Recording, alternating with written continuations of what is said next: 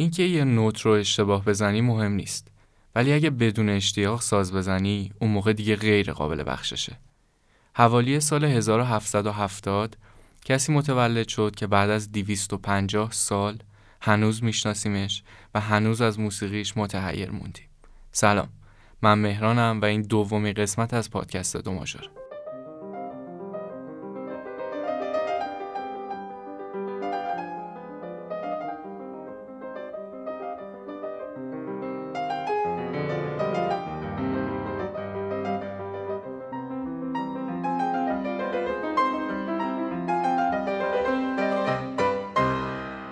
تو این اپیزود می‌خوام درباره لودویگ ون بتوون پیانیست و آهنگساز آلمانی و نبوغش حرف بزنیم. اینکه چطور یه آدم می‌تونه 56 سال زندگی کنه میانه عمرش شنواییشو به عنوان آهنگساز از دست بده ولی بعد از 250 سالا هنوزم همه بشناسنش و موسیقیشو ستایش کنن. من فکر کنم واقعا یه لول خاصی از معروفیته. برای اینکه ایده ای بهتون بدم تا حالا دقت کردین سیدیا می‌تونن 74 دقیقه موسیقی تو خودشون جا بدن. این عدد یکم عجیب غریب و غیر رون نیست.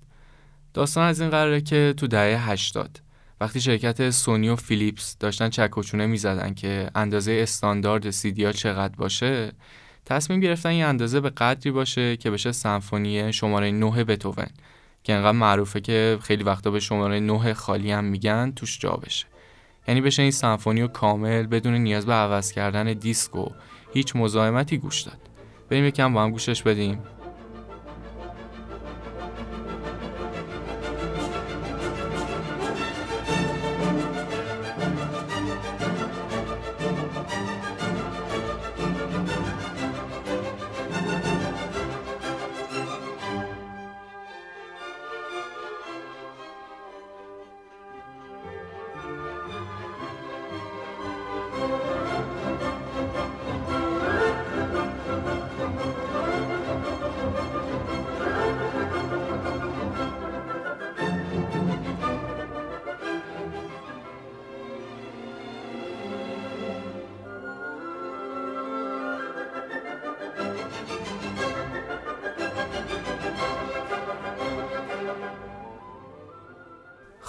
حالا بریم سراغ اصل داستان. لودویک تو شهر بان توی آلمان به دنیا اومد.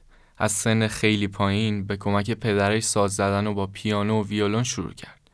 پدرشون داشت داستان موتزارت رو می‌دید که چقدر وضعشون داره خوب میشه گفت چرا من این کارو با لودویک نکنم.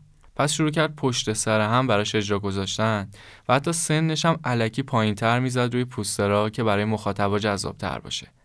پدر لودویگ شدیدن الکلی بود و خب دیگه می‌تونین تصور کنین زندگی اون بچه با یه پدر الکلی سختگیر چه شکلی می‌تونه باشه.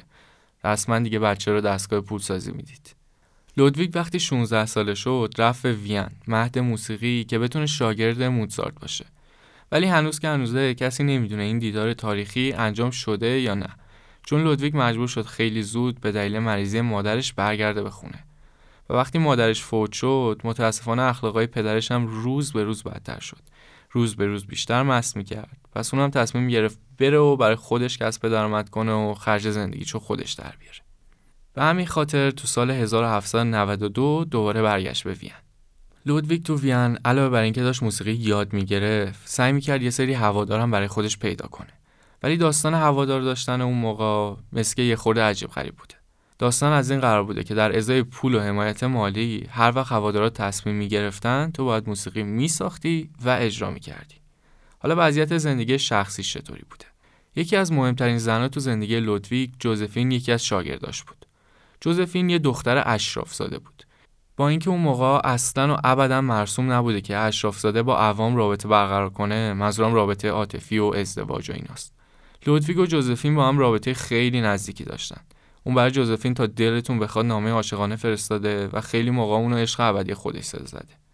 و خب رابطهشون هم به جای خاصی نرسید. جا داره این نکته رو هم بگم که یه زن مهم دیگه هم انگار تو زندگی بتوون بوده به اسم الیس. و یه قطعه هم براش نوشته که اسمش هست برای الیس یا اونجوری که ما میشناسیمش برای الایزه. یه چیز تو پرانتز بگم که این همون آهنگیه که روی دندقب ماشین آشغالیه و من نمی‌دونم واقعا چرا. خیلی جدی سوال کردم از چند نفر و هیچ کس نمی‌دونست چرا. بگذاریم. این دوره که داریم بابتش صحبت می‌کنیم لودویگ دیگه چل ساله شده. و تا یادم نرفته بگم که فورلیس چل سال بعد از مرگش توسط یکی از دوستانش توی آثارش کشف و منتشر شد.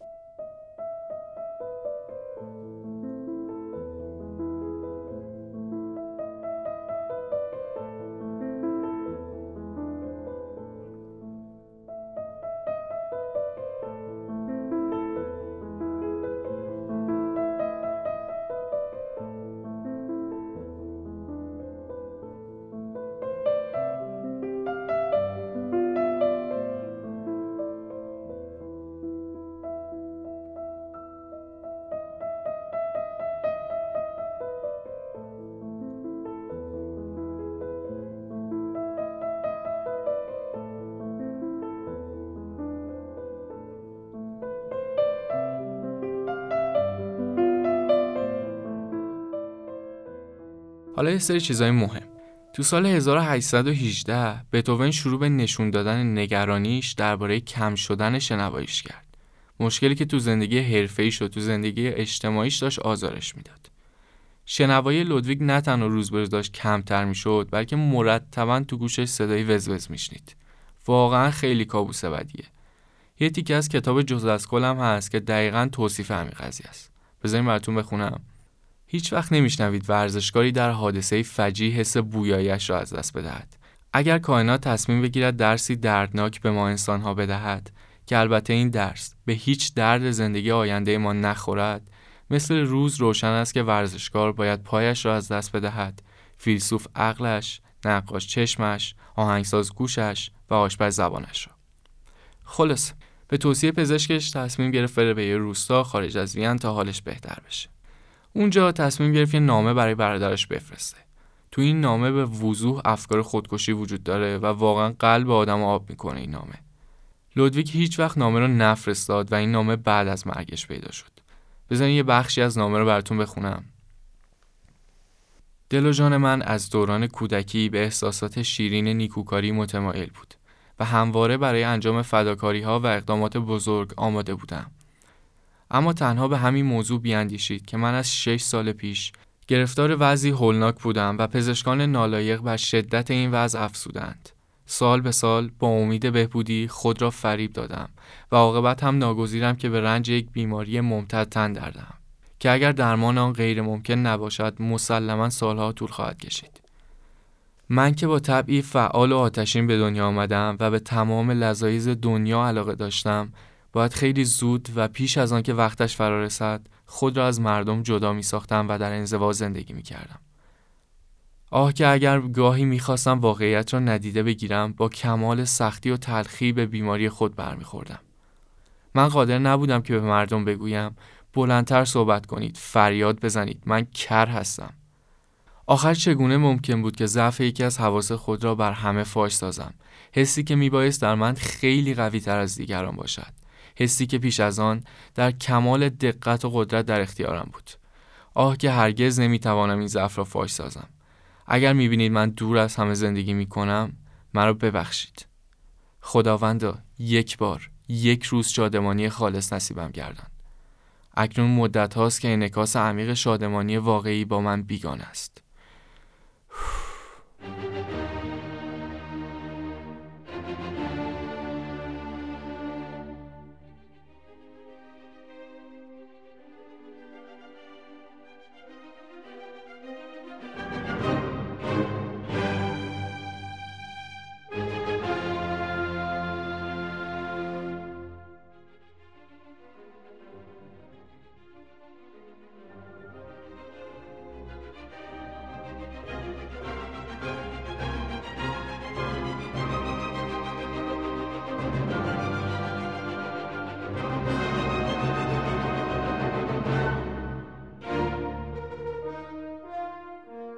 کم شنوایی بتوون مانعی برای آهنگسازیش نشد. اما نوازندگی تو کنسرت ها که یه منبع درآمد خیلی سودآور براش بود خیلی سخت شده بود. تو سال 1811 هم یه تلاش ناموفق برای اجرای کنسرت و پیانو شماره 5 داشت که شرحش توی خاطرات کالچرنی نوشته شده. اگه تا کلاس پیانو رفته باشین قطعا چرنی رو می‌شناسین. یه مدرس و نوازنده خیلی مشهور پیانوه. بتوون دیگه تو ملعه عام اجرایی نکرد. تا اینکه رهبری اولین اجرای سمفونی نهم رو تو سال 1824 به عهده گرفت که توی این اجرا هم یه عالمه مشکل داشت به خاطر علامت دادن به نوازنده که باعث نگرانی همه شده بود.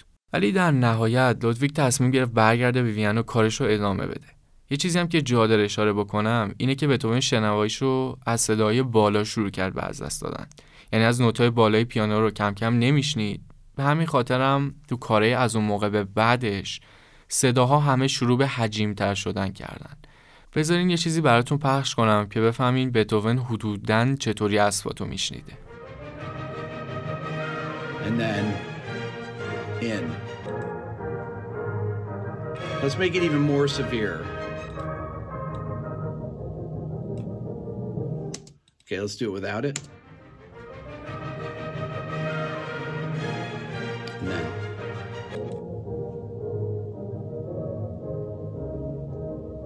Let's do it even more, make it more severe.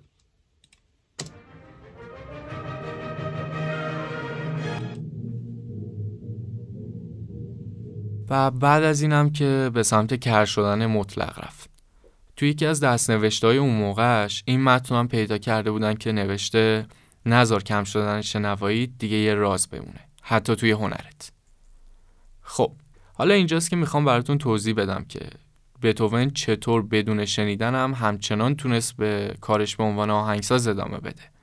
برای اینکه بفهمیم بتوون چطور این کارو می‌کرده باید با یه پدیده به اسم پرفکت پیچ آشنا بشیم. کسی که perfect pitch داره در واقع کسیه که وقتی یه نوت یا یه صدا رو می‌فهمه بتونه تشخیص بده این نوت چه نوتیه. دیدین بعضیا می‌تونن با گوش دادن یه آهنگ بدون اینکه نوتش رو ببینن اون آهنگ رو بزنن.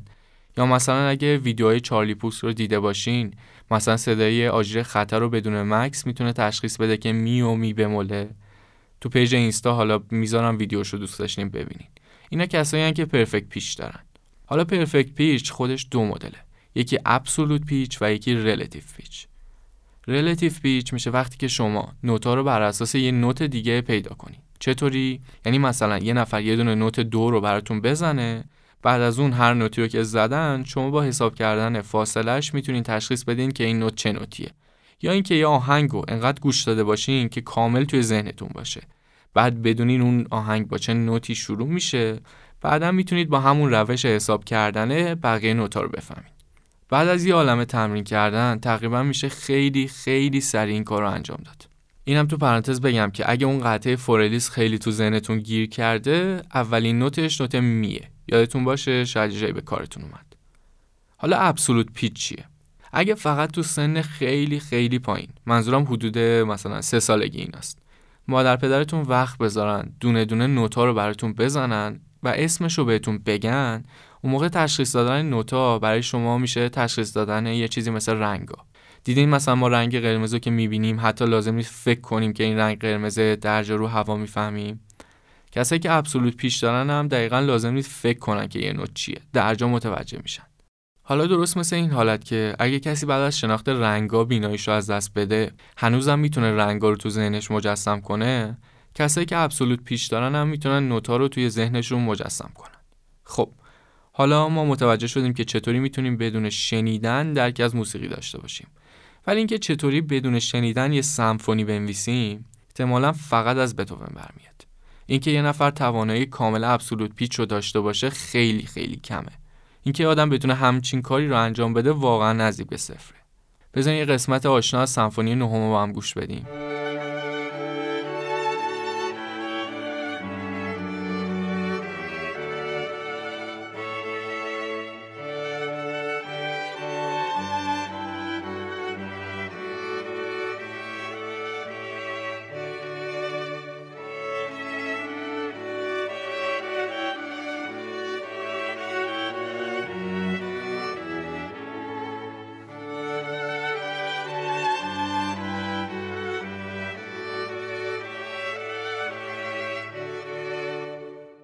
یکم بعد از این سمفونی بود که لودویگ وان بتوون از دنیا رفت.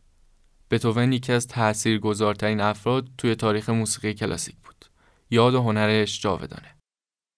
قبل از اینکه این اپیزود رو تموم کنیم من از دوستم کوشان که با شنیدن و نواختن موسیقی کلاسیک بزرگ شده دعوت کردم تا بیاد برامون یکم از بتوون حرف بزنه بریم گوش بدیم بتهوون واقعا یه شخصیت خارق العاده و خیلی شجاعی بود از این نظر که توی خیلی از قطعه هایی که می ساخت یه سری کارهایی انجام می‌داد که قبل از اون یه جوری این حرکت انجام نشده بوده یا یه فرم دیگه ای داشته یا به این شکل استفاده نمی شده مثلا میشه به یه چیزی مثل دینامیک توی قطعاش اشاره کرد.